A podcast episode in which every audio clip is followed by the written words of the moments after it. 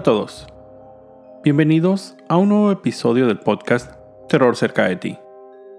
Como ya todos saben, quiero empezar el capítulo dando las gracias a todos los que semana a semana me escuchan y también darle la bienvenida a aquellos que lo hacen por primera vez. No olviden tampoco seguirme en mis redes sociales, arroba terrorcerca, en Facebook, Twitter e Instagram donde publico algunas imágenes relacionadas al episodio de la semana. Y también es el canal por el cual me pueden hacer llegar sus historias o recomendaciones sobre temas a investigar, así como la cuenta de correo electrónico terrorcercadeti@gmail.com. Finalmente, recuerden visitar mi página www.terrorcercadeti.com, donde podrán encontrar un link hacia el servicio Audible, el cual cuenta con una excelente colección de audiolibros. Este servicio lo pueden probar por un mes gratis, con lo que tendrán acceso a todo su catálogo.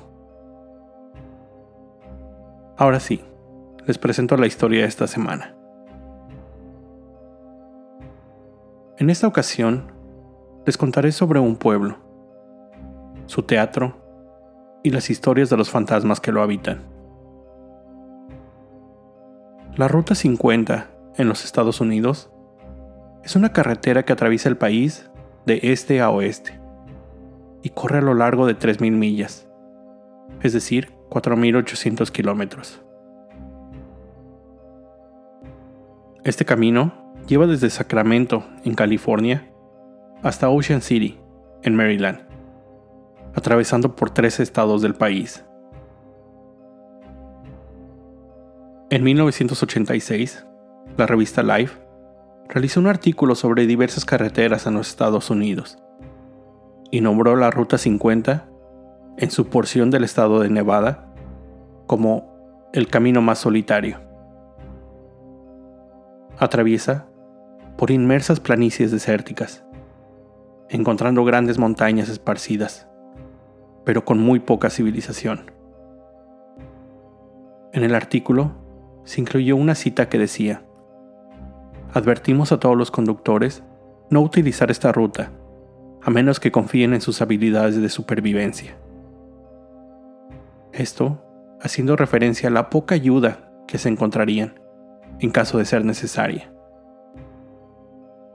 El autor Stephen King recorrió esta ruta y se detuvo en uno de los pequeños pueblos que se encuentran a lo largo del camino.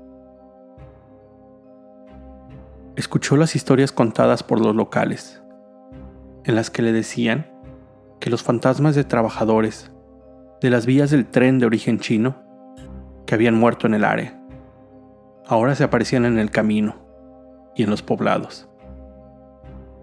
Esto sirvió de inspiración para el maestro del terror a escribir su obra Desesperación. En esta ruta y en el estado de Nevada, se encuentra el pueblo de Eureka, un poblado que tuvo su mayor auge en 1878, alcanzando una población de 10.000 habitantes. Esto debido a las minas de plomo cercanas al lugar. Después de agotadas las minas, el pueblo comenzó a decaer, hasta llegar a una población de poco más de 600 habitantes, de acuerdo al último censo. Sin embargo, lo que hace que este pueblo sea conocido y la razón por la que les estoy contando sobre él en el podcast es que en su calle principal se encuentra la Casa Ópera Eureka. Hoy en día, un auditorio y centro de convenciones que se dice está embrujado por los fantasmas de diversas personas. La Casa Ópera Eureka originalmente conocida como Oddfellows Hall, fue un establecimiento que se había incendiado en 1879. Inmediatamente comenzaron las remodelaciones, y el 31 de diciembre de 1880 se inauguró la Casa Ópera, un lugar de cultura dedicado a espectáculos en vivo principalmente.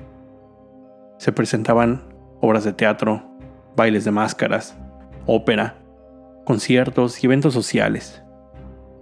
En 1915, se proyectó por primera vez en el lugar una cinta muda y funcionó como cine hasta 1958. Por más de 30 años, el lugar permaneció cerrado y fue hasta 1993 cuando fue renovado y se encuentra en operación desde entonces como centro cultural de Eureka y se usa como centro de convenciones principalmente, lugar para reuniones, así como para eventos sociales como banquetes. Aún puede ser usado como teatro o para presentaciones en vivo. Pero, ¿qué hace de este lugar, que posiblemente a estas alturas ustedes piensan aburrido, en medio de la nada, tan especial? Muchos consideran la Casa Ópera Eureka como uno de los lugares más embrujados del estado de Nevada. Se dice que una mujer vestida de blanco se aparece en el balcón superior. Gente que trabaja ahí o ha visitado el lugar dicen que niños pueden ser vistos o pueden ser escuchados sobre el escenario.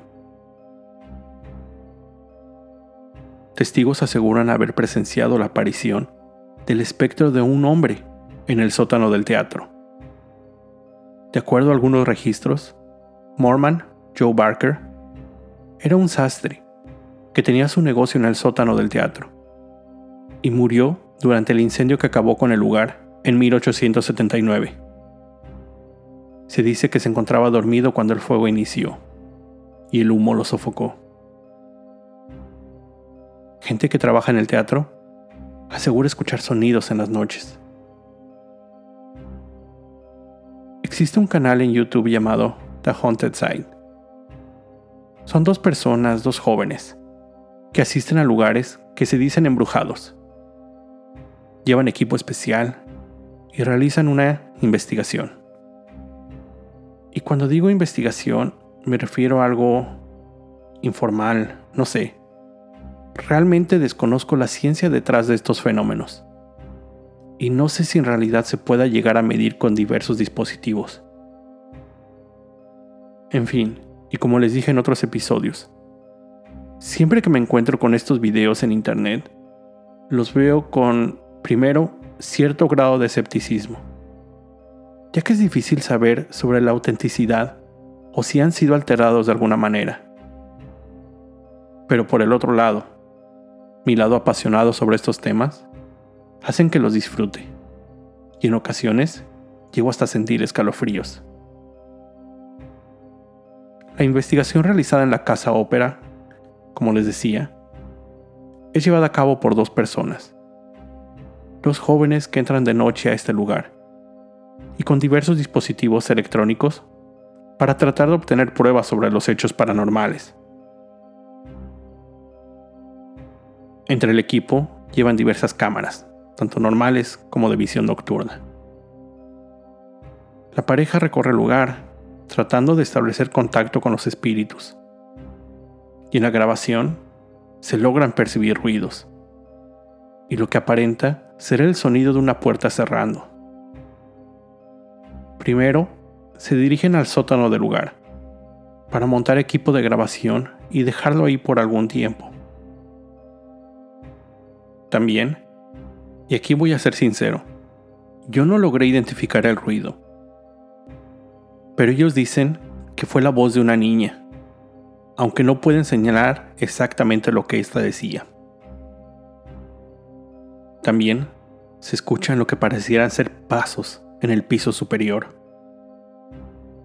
Cabe señalar que durante el tiempo que se encuentran estas dos personas en el teatro, no hay nadie más ahí así que cualquier ruido, en teoría, no tendría una explicación tan sencilla. Algo que se presenta y pueden ver en muchas ocasiones durante la realización del video es que los dos jóvenes a menudo sienten escalofríos. O bueno, eso es lo que ellos dicen. En un momento, uno de ellos asegura ver pasar una sombra junto a él. Dentro del equipo que llevan se encuentra un dispositivo que capta psicofonías o fenómenos de voz electrónica, EVP por sus siglas en inglés, y las convierte en palabras, escritas y leídas por una voz de computadora.